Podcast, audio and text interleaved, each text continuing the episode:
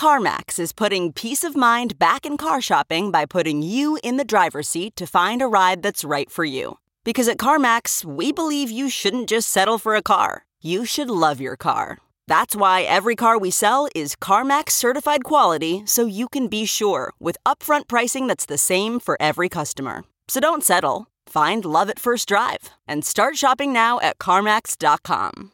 CarMax, the way car buying should be. Okay, picture this. It's Friday afternoon when a thought hits you. I can spend another weekend doing the same old whatever, or I can hop into my all new Hyundai Santa Fe and hit the road. With available H track, all wheel drive, and three row seating, my whole family can head deep into the wild. Conquer the weekend in the all new Hyundai Santa Fe. Visit HyundaiUSA.com or call 562 for more details. Hyundai, there's joy in every journey. Okay, picture this. It's Friday afternoon when a thought hits you. I can spend another weekend doing the same old whatever, or I can hop into my all-new Hyundai Santa Fe and hit the road. With available H-Track all-wheel drive and three-row seating, my whole family can head deep into the wild. Conquer the weekend in the all-new Hyundai Santa Fe. Visit HyundaiUSA.com or call 562 for more details. Hyundai, there's joy in every journey. Welcome to the Science of Success, the number one evidence-based growth podcast on the internet, bringing the world's top experts right to you. Introducing your hosts, Matt Bodnar and Austin Fable. Welcome to the Science of Success the number one evidence based growth podcast on the internet, with more than 5 million downloads and listeners in over 100 countries. In this episode, we discuss conscious capitalism, transformational leadership lessons, and how to use win win thinking to create breakthroughs in your business with Whole Foods co founder and CEO, John Mackey. Are you a fan of the show and have you been enjoying the content that we put together for you? If you have, I would love it if you signed up for our email list. We have some amazing content on there along with a really great free course that we put a ton of time into called How to Create Time for What Matters Most in Your Life. If that sounds exciting and interesting, and you want a bunch of other free goodies and giveaways along with that, just go to successpodcast.com. You can sign up right on the homepage. That's successpodcast.com. Or if you're on your phone right now, all you have to do is text the word smarter, that's S M A R T E R, to the number 44222. In our previous episode, we shared powerful strategies for dealing with uncertainty, some of the most important tools for making better decisions, and how to get more flexibility in your life with returning guest Josh Kaufman. Now, for our interview with John. John Mackey is the CEO and co founder of Whole Foods Market co founder of the nonprofit Conscious Capitalism Inc., and co author of the best selling book, Conscious Capitalism.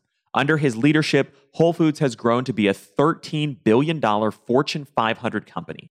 John's skills as CEO have been recognized by Ernst & Young, Barron, Fortune, and many more outlets. He's recently co-authored another conscious business book, Conscious Leadership: Elevating Humanity Through Business.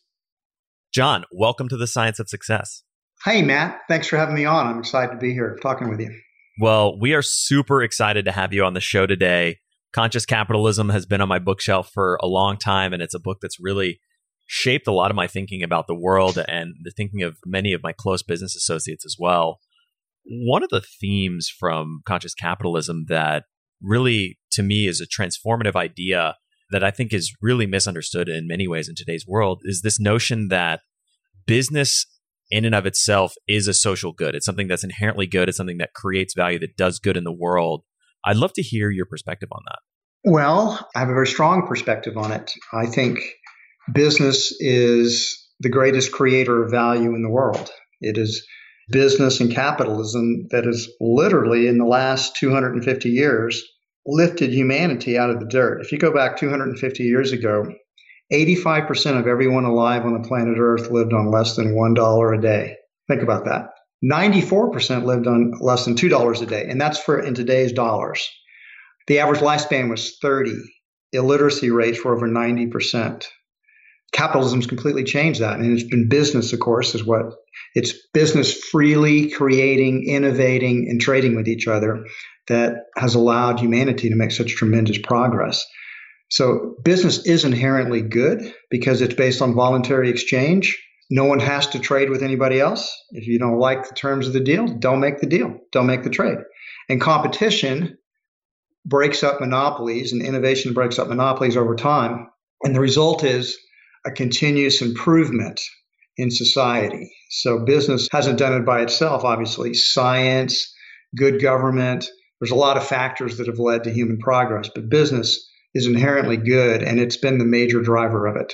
And you, with everything that you've done and all that you've built, and even in conscious capitalism, you really take the core framework of capitalism and even expand it beyond what its traditional kind of roots and structure look like. But even at its core, if you're not necessarily in a business that is as pro social as something like, let's say, a Whole Foods, even just the act of creating jobs and investing in the economy and making capital improvements, all of those things are hugely beneficial for everyone, raising the standard of living in a massive way, as you said. I mean, those are tremendously valuable to our entire society. They are. Intellectuals have never liked merchants. So this is not new news here. The intellectual class has always looked down on commerce as sort of, you know, dirty tradesman type of work. Noble people would never engage in trade. It's always been sort of something that's been looked down upon.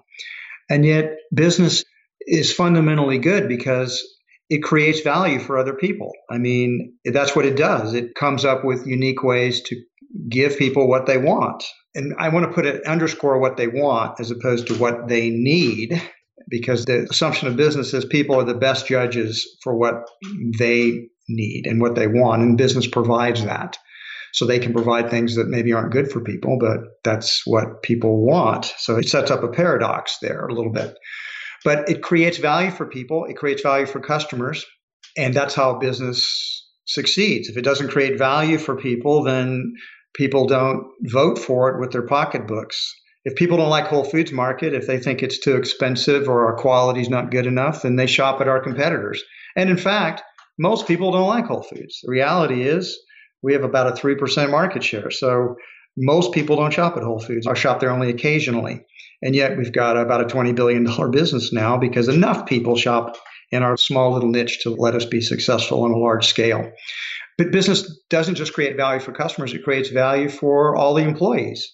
Again, no one's forced to work for any particular company. They do so because it's the best job they can find at that particular time that meets their desire for employment, their skill set, with a pay that they may not be completely happy with, but it's the best pay they can find in the competitive marketplace, or they go find another job.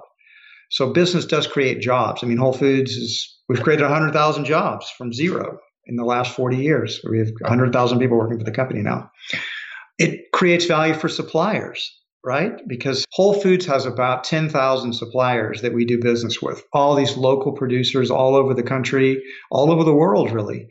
And they're not forced to trade with us. They trade with us because we're creating value for them and they're creating value for us. It's a win win. It creates value for investors. Business people invest in a company like Whole Foods. And if the company prospers and succeeds and they get a return on that capital, they get a return on their investment.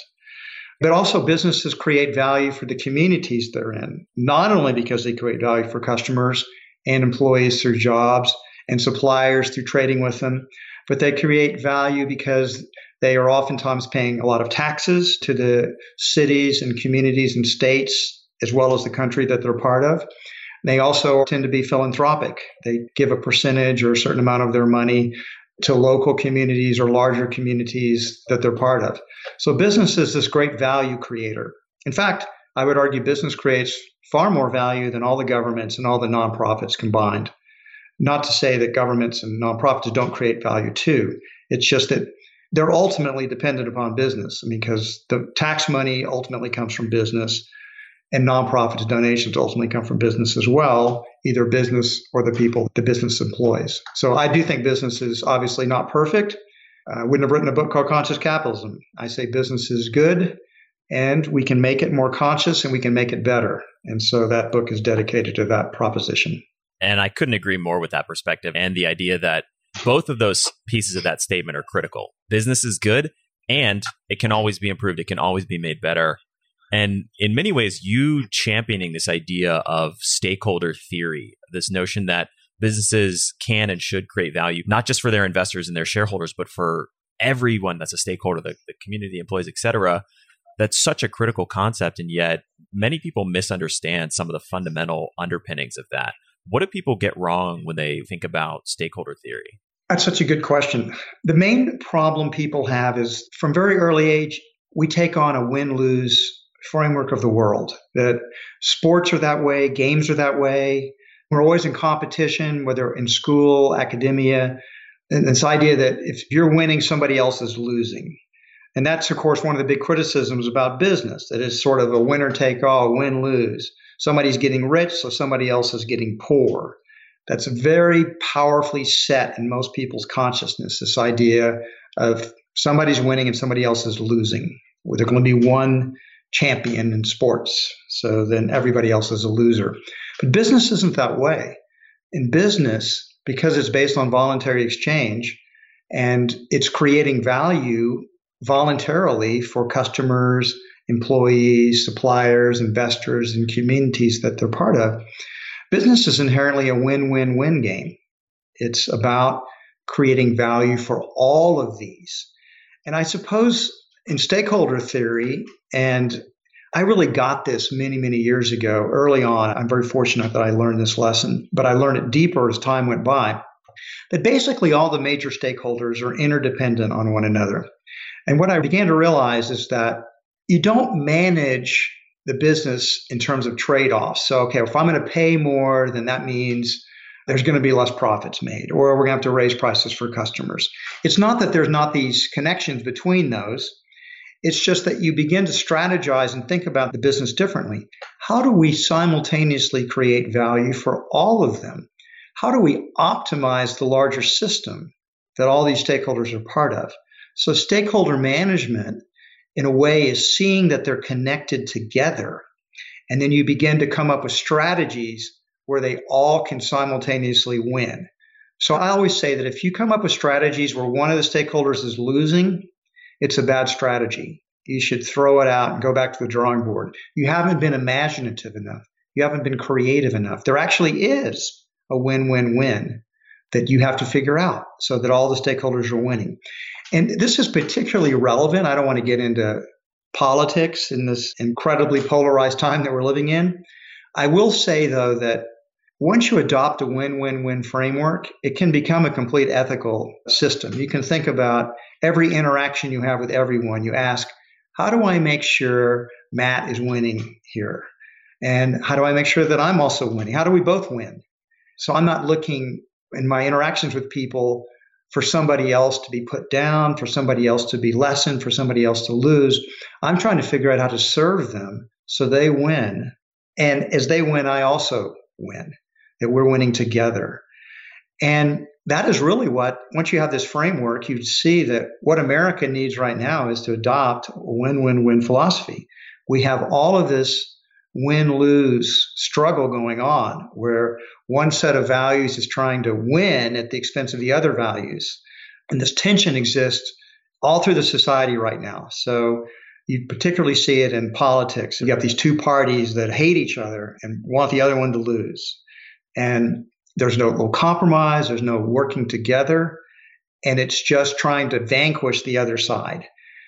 And so in the book, we have a chapter called Find Win Win Win Solutions. How do we begin to think differently so that we create solutions where everybody's winning? How do we create a win win win society? I know you can create win win win businesses because I've done it, but can you create win win win societies? Absolutely believe you can. Hence, one of the reasons we wrote Conscious Leadership. We need conscious leaders everywhere. We need them in business. We need them in education. We need them in politics. We need them in the nonprofit sector. We need them in government. We need them everywhere. So well said. And I couldn't agree with you more. Even the example you gave a moment ago about how the standard of living has increased exponentially in the last 250 years is a perfect illustration of the idea that the pie, especially economic, but really more broadly than that, the pie is not a finite amount of resources that are being distributed to winners and losers. If you grow the whole pie, the entire society benefits. And that's something that isn't intuitive and isn't easy to understand. And really, especially in today's culture, today's world where it's so polarized, it almost goes against our innate gut feeling, but it's really fundamental to understanding not only the power of capitalism and conscious capitalism, but the power of, as you said, conscious leadership across a huge array of social issues and challenges. It's really, really true, Matt. I mean, great example of that is the polarization many people feel towards wealthy people. So, and that comes from this idea that there's this fixed pie. So if Jeff Bezos is a very wealthy man, richest man in the world, then he's got a bigger piece of the pie than he deserves. Or Bill Gates has that, or Warren Buffett has that, or Elon Musk has that. These entrepreneurs that have created tremendous value in the world. I mean, think how much better our lives are today because these entrepreneurs of what they've created. And they've created their wealth. They didn't steal it, they created their wealth by creating value for other people who voluntarily exchanged with them. And of course, they're the success stories. Not every business succeeds. Not everyone becomes wealthy. Not every entrepreneur becomes wealthy. But the wealthiest entrepreneurs are actually the ones that have created the most value. They didn't steal it.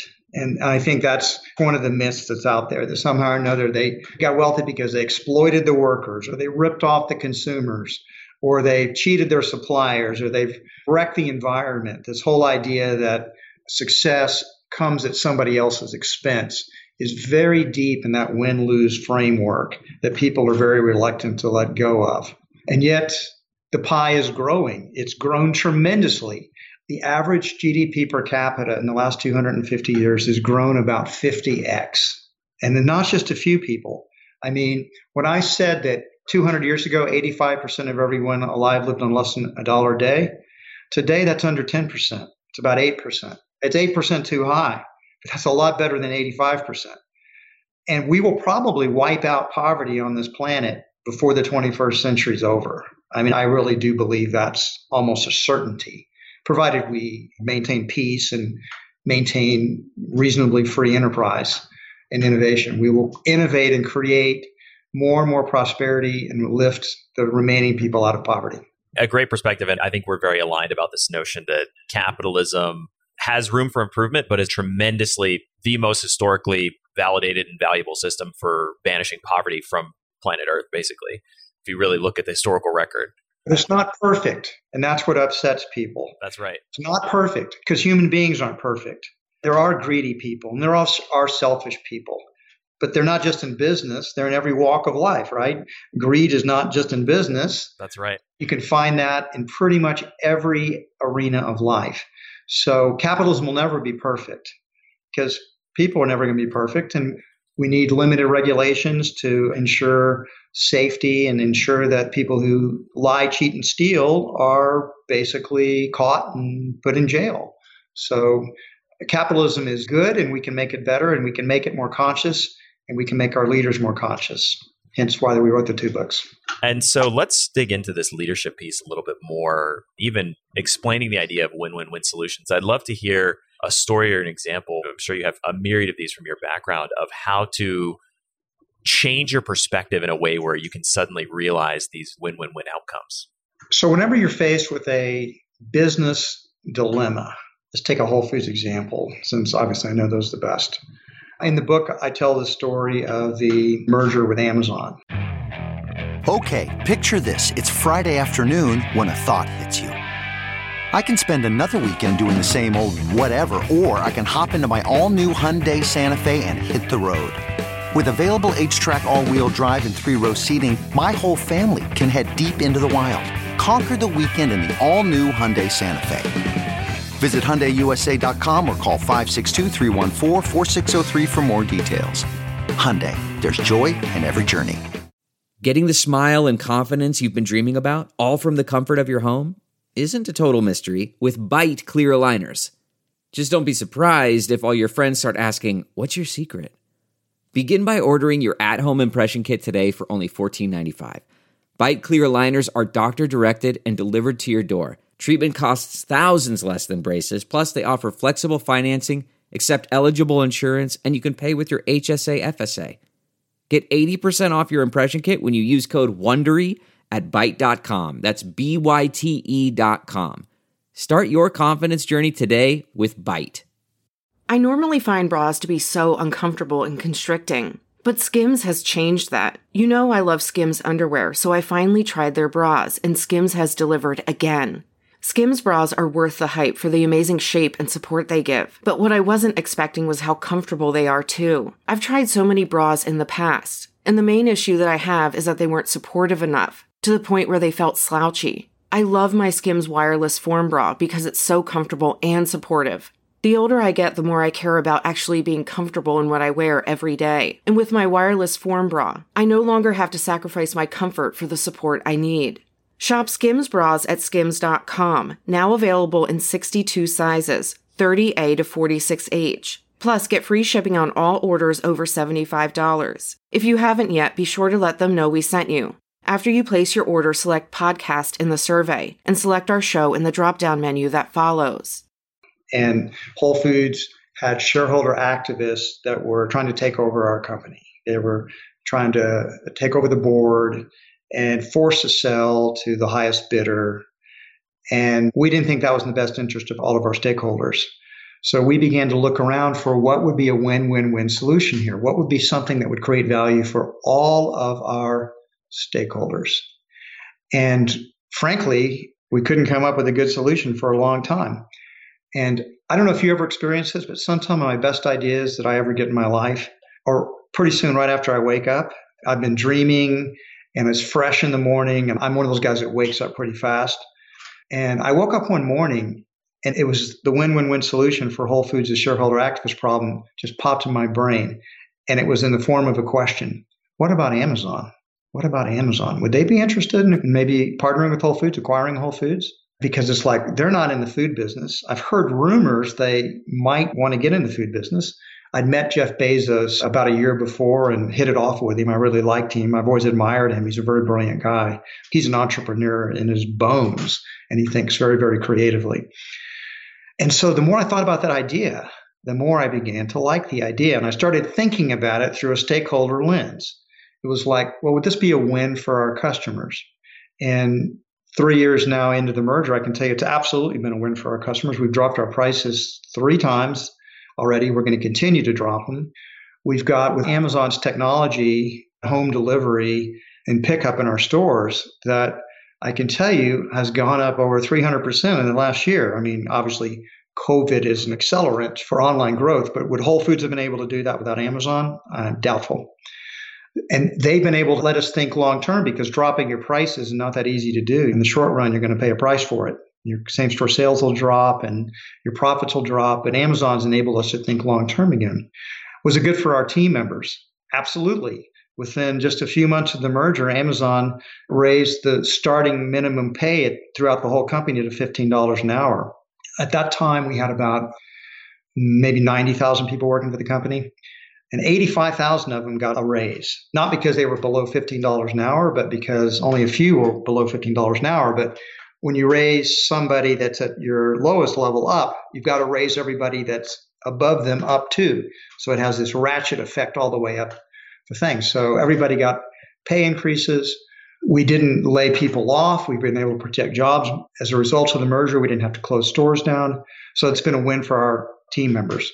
It's been a win for our suppliers. People were worried that we were going to stop trading with local. In, in fact, just the opposite. We've increased our business because we've been able to grow, as well as introduce our supply chain to Amazon Fresh, to Amazon Online, and now Amazon's coming out with a new format of retail stores that are going to be branded Amazon. That's not exactly their name, but I'm not going to leak that here. And so those suppliers now have far greater outlets through this merger. Good for our investors. I mean, our company investors got about a 30% premium over what the price would have been prior to the shareholder activists coming in and getting us to do that. Good for our communities, good for the environment. Amazon's got a huge uh, climate change initiative and attempt to be more ethically responsible towards the environment. So every one of our stakeholders won. And thinking through the merger, every other alternative I looked at, I saw some stakeholder group losing. When I looked at Amazon, all I could see were green lights win, win, win, win. Everybody wins. So that's using that win-win-win framework to make it the most important decision we've ever made in the history of our company was to sell the business to Amazon. And then we did it within the stakeholder framework, and it's been tremendously successful. Such a fascinating example, and to get a little bit of the insight, and the inside baseball on your thought process around such a monumental transaction is fascinating. You touched on two things that I think are really relevant. I wanted to get into one, just more of an aside than anything, but there's actually a ton of neuroscience around that idea that some of your best ideas come after a period of what they call creative incubation where you sleep or you do something totally different and then you come back to the problem.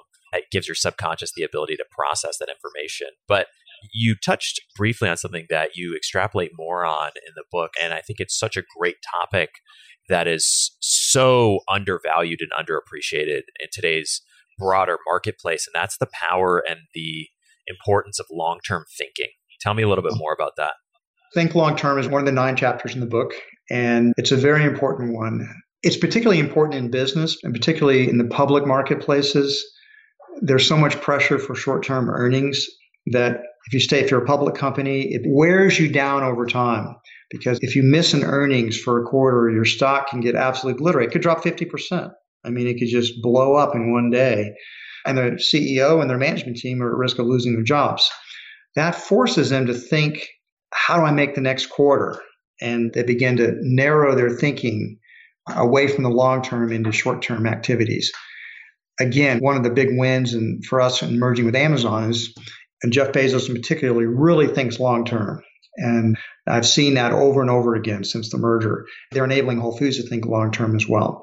So, long term is very important because you have to make decisions that hopefully will not cost you too much in the short run, but which are going to pay off for you in the long term. I'll give you an example.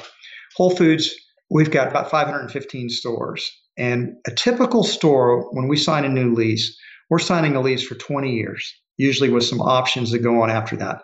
So we're locked in to pay rent for at least a minimum of 20 years. And that means we better get a location that's going to flourish over the long term. We don't think about is it going to be successful the first year? Is it going to be successful in year three, year four, year five, year 10? And that's the question we're always asking as we go through the real estate strategy.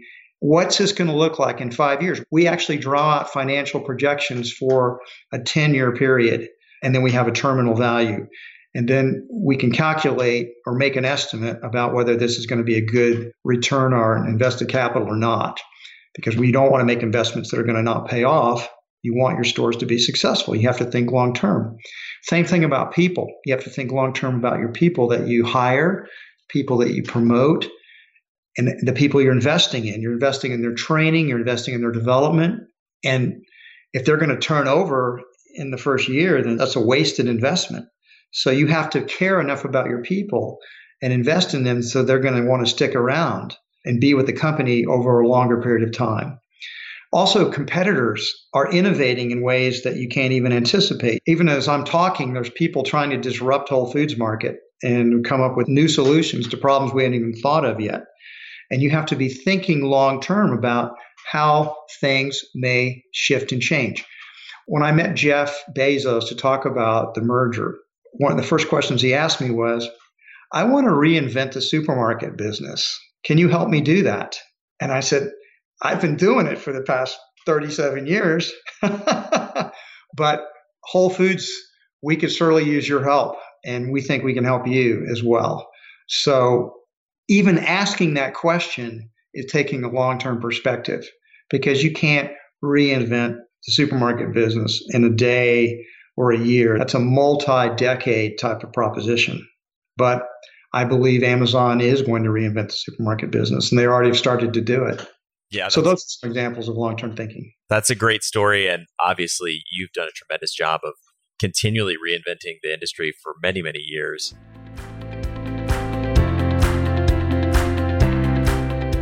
Getting your business off the ground is hard. Take it from us, we've been there. Sit Down Startup is a new weekly podcast from Zendesk.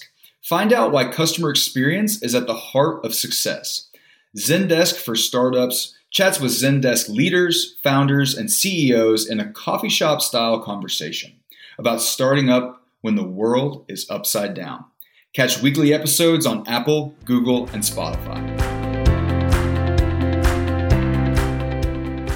You touched on something that I want to dig into a little more, which is this idea of investing in your people and caring enough about them so that they stick around, so that they're successful. One of the things that many, many people have given accolades to Whole Foods for is the incredible culture that you're able to create there. How do you think about creating a culture that really nourishes people's creative thinking and endeavors and gets them engaged and thinking entrepreneurially? I can, I think, give you a broad formula for it. Obviously, the devil's in the details and how you execute it, but I can give you the basic principles for creating a great culture. First, it starts with purpose. What is the higher purpose of the business? Why does it exist? And is it a purpose that is going to, will it be an attractor? Will it be a purpose that people will get excited about and want to work for you? Whole Foods' higher purpose is to nourish people on the planet. And we have been living that purpose for 40 years, and we're still living it. And we draw people into the culture that are attracted to that purpose. And then beyond purpose, next is your core values, the things that are ways that reflect the purpose, the mission of the business. Like core values of Whole Foods are to sell the highest quality natural and organic foods, to satisfy and delight our customers, team member growth and happiness, suppliers as partners. We took each of the stakeholder groups and that we care about our environment and our communities. So we take each of the major stakeholders and created a core value around them that reflects back to the higher purpose of nourishing people on the planet. And then here's where it gets tricky. So you've got your purpose, you've got your core values, you've got your mission. Then it's how you're going to lead the company. And we call these leadership principles. And if you Google that, you'll see Whole Foods has 17 leadership principles. Amazon's got 14. Amazon did influence our leadership principles. We love them so much. We adopted many of their leadership principles. And then we took some that we thought were a little redundant and combined them, dumped a few that we didn't think fit Whole Foods very well, and then added the ones that were unique to our own company. Because those leadership principles are the way we do things. They're like the scaffolding that you want to build your culture around. So, a leadership principle for Whole Foods, for example, that it's not that it's not a culture at Amazon, it's just not in their principles that we added on is empowerment. We believe empowering our people to work. And a corollary of that is it's better to ask for forgiveness than permission. One of the things that happens when you get larger is you begin to lose your entrepreneurial spirit because people are afraid they're going to be punished for making mistakes. So at Whole Foods, we say, go ahead. It's better to ask for forgiveness than permission. And we encourage people to experiment. And, and that leads into innovation. So innovation is another one of our leadership principles. So as you go through those leadership principles systematically, your culture extends out from the leadership principles. And so one of the core values at Whole Foods that leads to our culture, I'm going to underscore this. They all do. But team member growth and happiness. That's a core value of the company. We have a great culture because we genuinely and authentically care about our people. We want them to be happy. We want them to learn and grow. We want them to be fulfilled. And so we build the culture to a large extent around serving our customers. But we believe the best way to serve our customers is to make our team members happy. If they're happy, then they're going to serve the customers better. And by growth, we mean giving them opportunities to learn and grow, become team leaders, to get promoted, to advance in the company, advance in the culture. I don't know how many times I've heard the story of team members saying, I took a part time job here for the summer, and here I am 10 years later. Now I'm a store manager because they got hooked on our culture or they liked what we were doing. It attracted them. And cultures tend to perpetuate themselves. Once you have a strong culture, it's like a body's immune system. It recognizes foreign invaders and sends out antibodies to fight them off.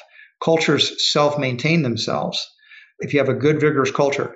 So when Whole Foods goes to start a new store, for example, we call it the yogurt metaphor. If you know how to make yogurt, you take a starter culture from already existing yogurt that has living culture in it, and you put it in milk, whether it be dairy milk or almond milk or whatever kind of a yogurt you're trying to make.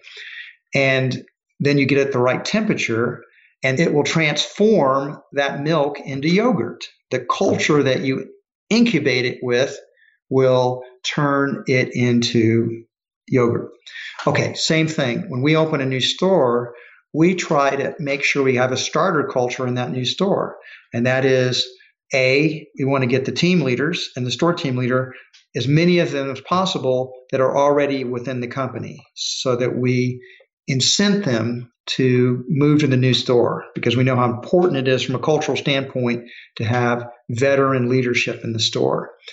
But then we also encourage team members who've just been working for the company for a long period of time, even from different stores. In fact, we like to take culture from different parts of the company, not just have culture from one store, but from several stores. And then you're going to get a unique yogurt flavor as you've mixed that culture up. But then we don't have to do very much more. I mean, we do training, we have our general information guidebook, and we take people through orientation, we take them through training, we take them video training.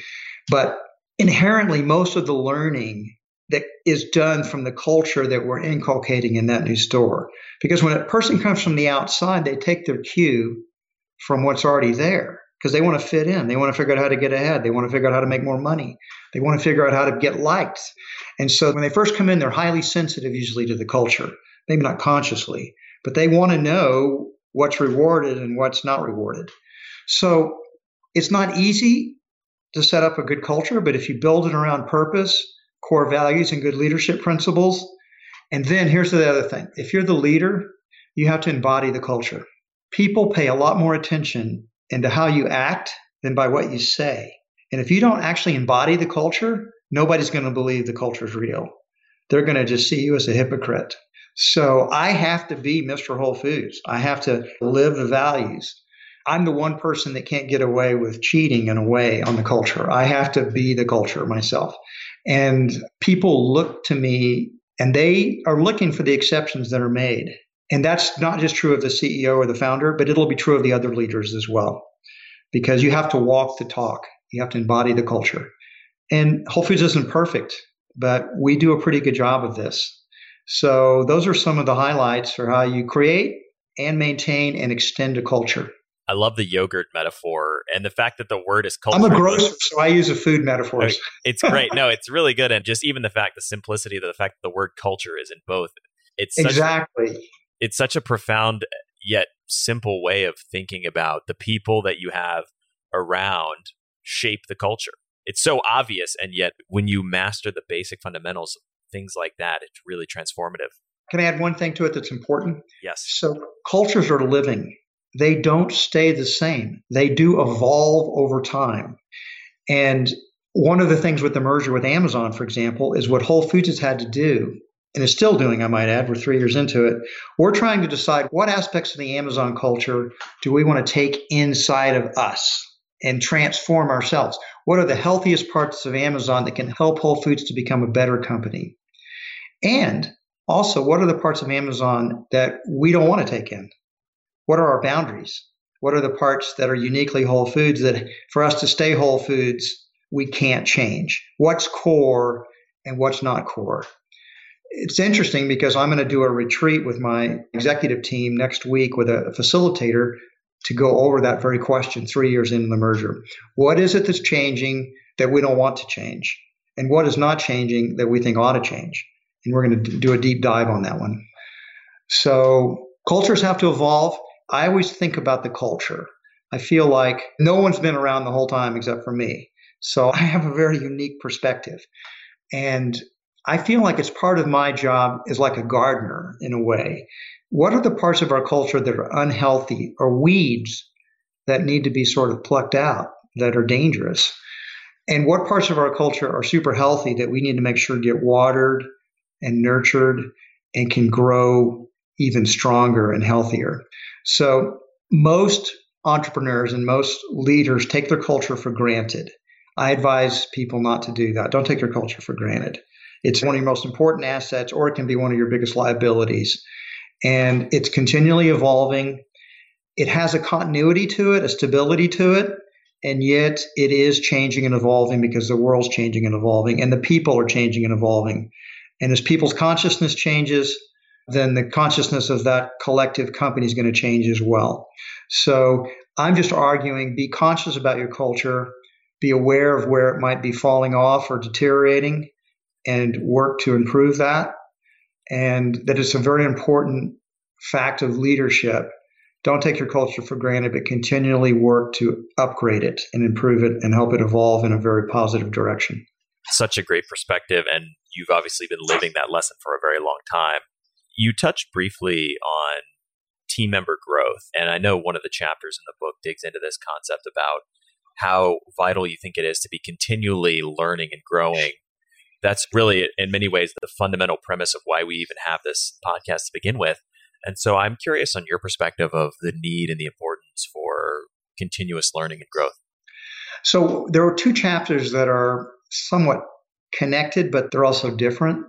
One of the chapters is called Constantly Evolve Your Team. And in that chapter, we go over how to hire, how to train, how to help people to learn and grow on the team, and also how to fire. At Whole Foods, we have something we call recycle. So sometimes leaders get promoted above their head, but they got promoted because they were very successful at the job they were doing before. Most companies, when a person reaches this level where they're flailing and they don't succeed, they get fired. At Whole Foods, we think they got promoted because they were successful. And maybe they got promoted a little bit above their head before they were ready for it. So we've created a culture where it's not a bad thing to take a step back to the job at the same level that you were at previously. And we tell a story in the book about a guy that was a store team leader who started with our company at age 21, just started as ordinary team member, became a store team leader when he was about 25 or 26 and began to fail at it. And we recycled him. We got him to step back to a team leader position back in the store at a different store. And he took that demotion with the right attitude. He said, How can I learn and grow so that I can become a store team leader again? And a couple of years later, he was a store team leader again. He became one of our best store team leaders in the company. So successful, in fact, that he got promoted to a regional vice president position and then became president of our Southwest region, where he was the president for over 10 years. He retired a year or two ago now, and he's now in the Whole Foods Hall of Fame. So that's a success story of a recycled position. If we just fired him, we would have lost all that growth that he did. So, one of the things that you can do if you have a larger company is I do believe in coaching, I do believe in mentorship. In my own case, my father was my mentor for the first 16 years of the business's history. I fired him at age 40 from being my mentor because Whole Foods had gone public. We were very successful. He'd made a ton of money on his investment and he was retired at that point. So he just didn't want to blow it. I just wanted to grow the company and he wanted to play it safe. So I just decided at age 40 that mm, I was done with the mentorship. And Whole Foods really took off after that. And that story's in the book. It's a little bit in the Conscious Capitalism book. It's also in the Conscious Leadership book. There's another chapter, though, that's relevant here, and that's a chapter of continuously learn and grow. That the leader has to continuously learn and grow. One of the best ways that you can help other people grow is to grow yourself. It's called the law of the lid. It's very difficult for a company to grow beyond the leader. The leader either helps lift it up to a higher state of consciousness or the leader holds it back. If the leader holds it back, ultimately the company wants to outgrow the leader and it's time for that leader to get out of the way. And you got to know when it's time to depart. That's forced me, I can tell you, I've held Whole Foods back numerous times from our highest potential. It forced me to learn and grow as a human being, to become more conscious, to become better listener, to be more awake, and to just stay ahead of the growth of our own organization. So there's individuals growing and then there's the leader growing. They're both important. And we go into some detail about both of them in the book. I'm curious, how was the conversation and the dynamic with your father when you had to make that pivot? So, a little background on that. And I started business when I was 24. I had no business background. If you look at my resume, they were like a boys' camp counselor, bus boy, dishwasher, retail clerk, CEO Whole Foods Market. Uh, That's the only job I've had since I was 24 years old. So I didn't have the business background. I didn't study business in school. In college, I studied philosophy, religion. Basically, I never even graduated. I've got 120 hours of electives, mostly in the liberal arts. And so I've read hundreds of business books. Once I started the business, I realized I don't know anything. And I just began to just swallow up knowledge from every source. My father had been an accounting professor at Rice University when I was a boy. And then he went into business and ended up becoming chief financial officer of an airline company. And then he became CEO of a hospital management company. So he knew a lot about business. And so from age 24 to 40, I never made a major move at Whole Foods without checking with him first, which was really good because I'd have wrecked the company if I didn't have that and him as a coach and as a mentor. Oh, how the conversation. Yes. So that yeah, that's great background. Let's dig into the conversation okay. itself when yeah. you made that change. Well, it was the most difficult conversation I've ever had to have, and it took me quite a while to work up the courage, right? Because I was partly afraid. Can I do this without my dad? I mean, is that the right move for the company? But we were fighting all the time in our board meetings, and it was always about the same thesis. I want to grow faster, and he just wanted to play it safe because he didn't want to blow it. And he kept saying, What's the hurry? I said, the hurry is the opportunity is there now. We have to grow faster. We have the money. We went public. We have the capital. I want to acquire companies. I want to open new stores. I want to be all over the United States. And he said, we could fail. And I said, we're not going to fail. We've never had a store fail. We're successful. We can do this. I could never convince him. So the conversation was I went in and I said, Dad, I am so grateful for you because where would Whole Foods be without you? We never would have succeeded. You've taught me so much. You're my dad. I always love you. But I'm 40 years old. I want you to leave the board. And I'm still going to talk to you now and then, but I'm going to start calling the shots myself here. And I remember he told me I wasn't ready, that I still needed him. And I said, You're probably right. I still do. I'm still going to talk to you from time to time. I'm not breaking off the friendship. But I said, Dad, here's what I want you to do. I want you tomorrow to go sell half your stock in the company. Sell half your stock and you'll have all the money you'll ever need the rest of your life. You never have to worry. You're set for life. But leave the other half in because we're going to grow this company. And that other half's going to be worth a lot more money than the first half you sold. But even if I'm wrong, you got enough money. So that's what he did. Within one year, the stock price had doubled after my dad had left.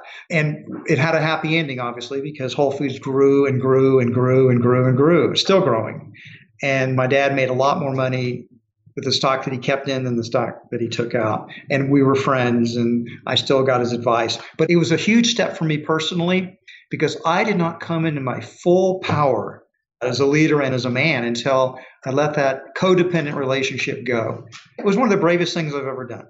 It was just firing my dad basically as my coach and my mentor. It was very difficult, but it worked out well for him, me, and the company. Win, win, win everybody won from it. Did you seek out another mentor or how did you fill that void or did you fill it?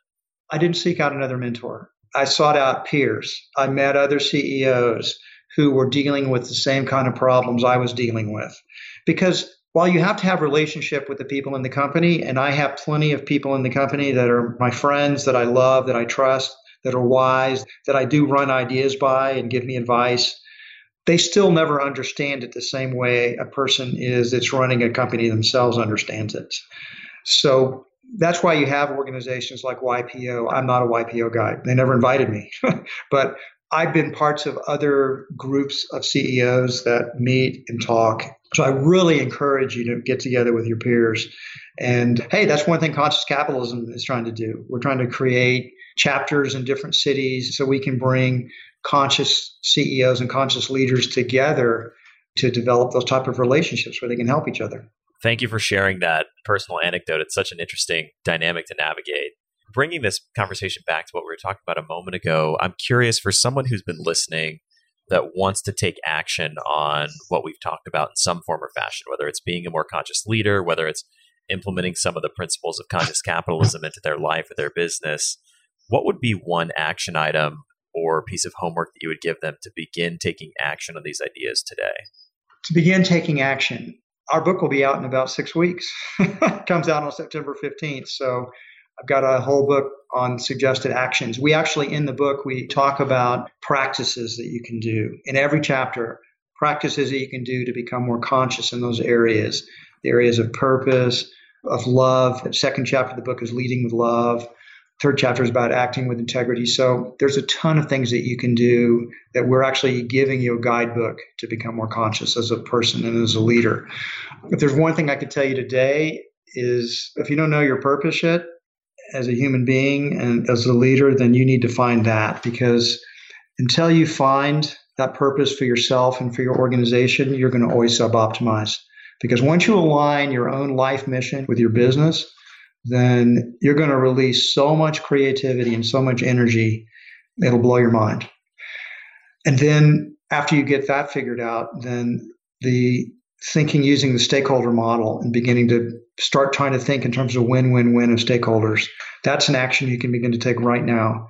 Start thinking about how you can create value for all of your stakeholders, that they're interdependent, that they're connected together, they're not separate, that you're managing this entire business and trying to create value for all of them. So nobody's losing, everybody's winning. And you know what will happen? If you start practicing stakeholder theory that way I just articulated it, it'll have a transformative effect on the rest of your life. Because everybody you start interacting with, you'll start acting in a way that you're trying to figure out how they can win. And you're going to be a good person to be around because you're always going to be cheering for the people you're with. You're not going to be envying them. You're not going to be wishing the worst for them. You're going to be wishing the best for them. And because you recognize that you're connected to them as well. And their success, to a certain extent, is your success as well because you're connected together. So practice win win win thinking. I'll give you that tip right now. Find your purpose, practice win win thinking. That's two tips for the price of one. Perfect. Excellent. And John, where can people find the book, you, your work, etc., online? It's online right now, available for pre order at Amazon. So the title of the book is Conscious Leadership Elevating Humanity Through Business is a subtitle. And there are two other co authors. I want to make sure they get credit Carter Phipps and Steve McIntosh, two good friends of mine who are also authors on their own right. We wrote this together. All three of us did it. It's definitely a group project. Thank goodness, because it's a win win win for all three of That's us. right. In a sense, I talked about, you asked me about leadership. If you write a book with somebody else, I have my own ideas, but you've got these people, your teammates that you're bouncing the ideas off of, and it magnifies, it grows. It's like one person takes your idea and they iterate on it and they give it back to you, and then you iterate on that. It's sort of like the whole is greater than the sum of the parts. Writing a book is a creative process, so your own mind is being creative. You're thinking of things you didn't realize until you start writing the book. But I found by having a couple of co authors, it is magnified even more. So, anyway, that's where the book is available. It'll be sold in bookstores and at Whole Foods Market. Every Whole Foods Market store will be selling it. Probably get your best price at Whole Foods or Amazon because it'll be heavily discounted. That'll be September 15th, but you can get the queue to have it delivered to you on September 15th from Amazon. If you're a Prime member, you'll get it delivered for free. Well, John, thank you so much for coming on the show. It's truly an honor to have you on here and to hear some incredible wisdom from the amazing career and journey that you've had. Thanks, Matt. It's been a pleasure talking to you. I can't believe a whole hour just passed. I hope our paths cross again and love to meet you sometime in real life. Thank you so much for listening to The Science of Success. We created this show to help you, our listeners, master evidence based growth. I love hearing from listeners. If you want to reach out, share your story, or just say hi, shoot me an email. My email is matt at successpodcast.com. That's M A T T at successpodcast.com. I'd love to hear from you, and I read and respond to every single listener email. I'm going to give you three reasons why you should sign up for our email list today by going to successpodcast.com, signing up right on the homepage. There's some incredible stuff that's only available to those on the email list, so be sure to sign up, including an exclusive curated weekly email from us called Mindset Monday, which is short, simple, filled with articles, stories, things that we found interesting and fascinating in the world of evidence based growth in the last week. Next, you're getting an exclusive chance to shape the show, including voting on guests, submitting your own personal questions that we'll ask guests on air, and much more. Lastly, you're going to get a free guide we created based on listener demand. Our most popular guide, which is called How to Organize and Remember Everything. You can get it completely for free, along with another surprise bonus guide by signing up and joining the email list today. Again, you can do that at successpodcast.com. Sign up right at the homepage, or if you're on the go, just text the word smarter, S M A R T E R, to the number 44222. Remember, the greatest compliment you can give us is a referral to a friend, either live or online. If you enjoyed this episode, please leave us an awesome review and subscribe on iTunes because that helps boost the algorithm, that helps us move up the iTunes rankings, and helps more people discover the science of success. Don't forget, if you want to get all the incredible information we talk about in the show, links, transcripts, everything we discuss, and much more, be sure to check out our show notes. You can get those at successpodcast.com. Just hit the show notes button right at the top. Thanks again, and we'll see you on the next episode of The Science of Success.